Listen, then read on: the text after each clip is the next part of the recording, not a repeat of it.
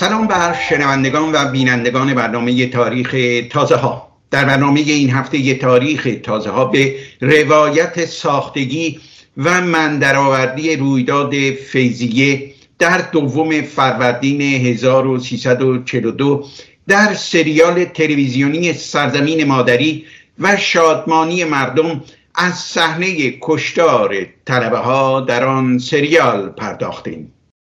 هفته گذشته سکانسی از یک مجموعه تلویزیونی که همکنون در ایران پخش می شود واکنش گسترده کاربران فضای مجازی را برانگیخت چنانکه رسانه های ایرانی چه در داخل و چه در خارج لازم دیدند جوانب گوناگون این موضوع را بررسی کنند. مجموعه تلویزیونی سرزمین مادری نام دارد. نویسنده آن علیرضا طالبزاده است و کمال تبریزی آن را کارگردانی کرده است. این مجموعه با نام اولیه سرزمین کهن میان سالهای 1387 تا 1396 خورشیدی ساخته شده است. آنچه از بیستم مهر ماه امسال پخش می شود فصل دوم آن است. فصل اول آن در بهمن ماه سال 1392 پخش شد.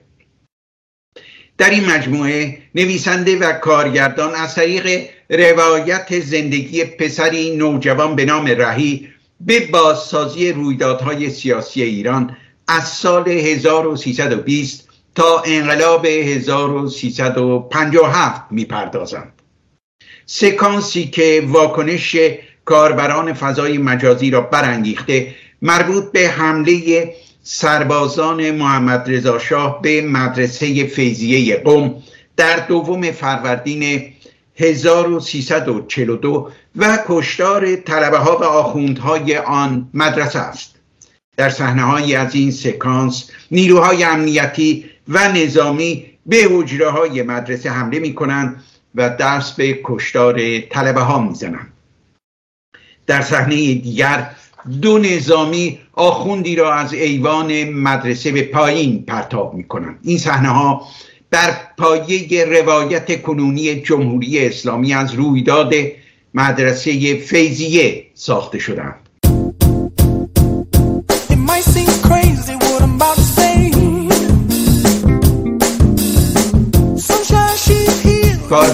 فضای مجازی این صحنه ها را با آهنگ های رزمی و شاد صداگذاری کردند و با این کار شادمانی خود را از کشتار آخوندها نشان دادند.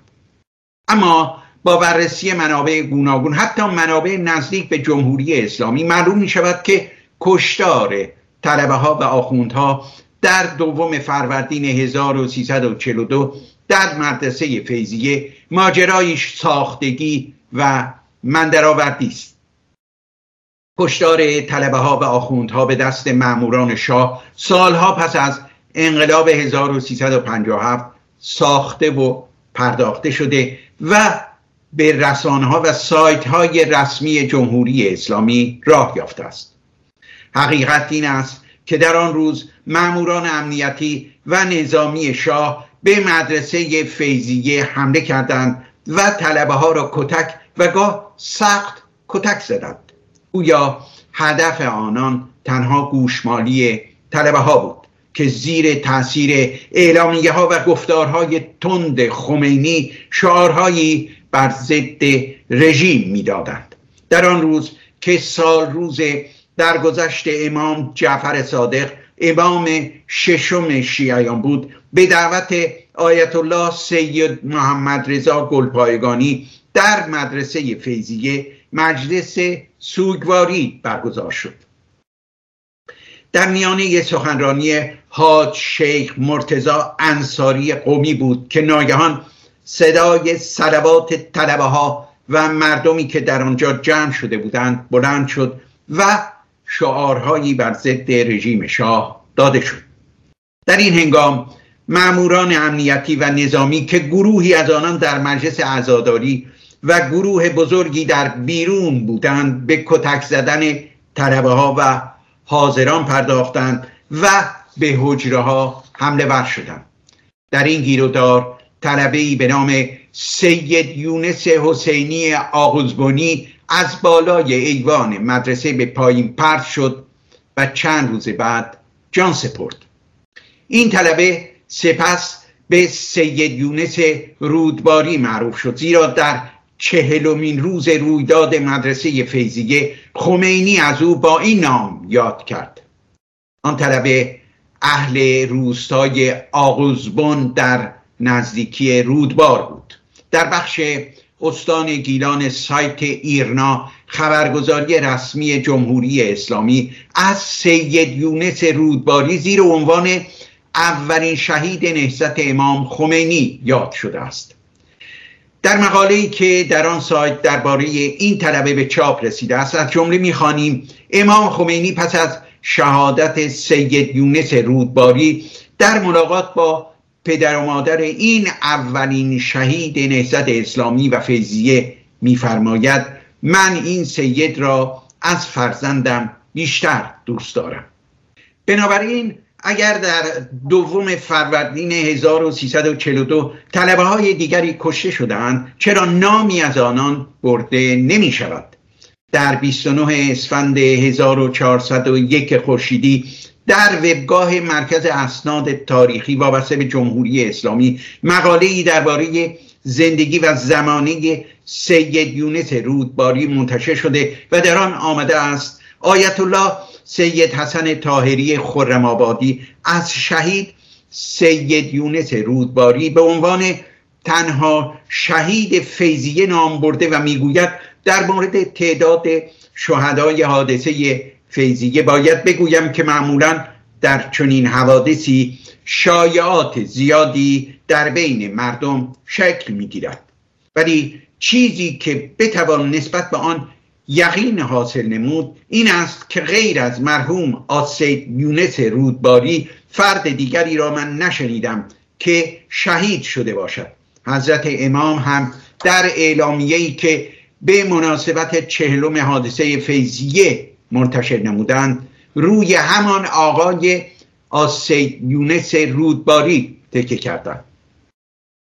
اما در وبگاه ویکی شیعه وابسته به جمهوری اسلامی آمده است. در آن روز صدها کماندوی گارد جاویدان با دستور سرهنگ مولوی به مردم و روحانیون حمله ور شدند و به ضرب و شتم ازاداران پرداختند. این رفتار وحشیانه تا پاسی از شب ادامه داشت. گارد جاویدان شاه به جان مردم افتادند و بعضی از مردم و روحانیون را از بالای ایوان مدرسه به پایین پرتاب کردند.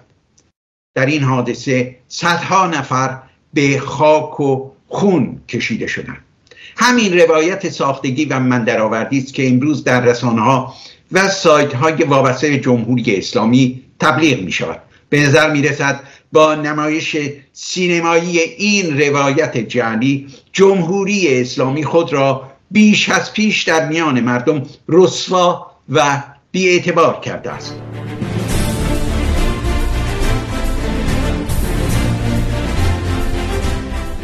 بی جهت نیست که کاربران فضای مجازی صحنه های کشتار طلبه ها را با آهنگ های رزمی و شاد صداگذاری و در سطح گسترده در شبکه های اجتماعی منتشر کردند.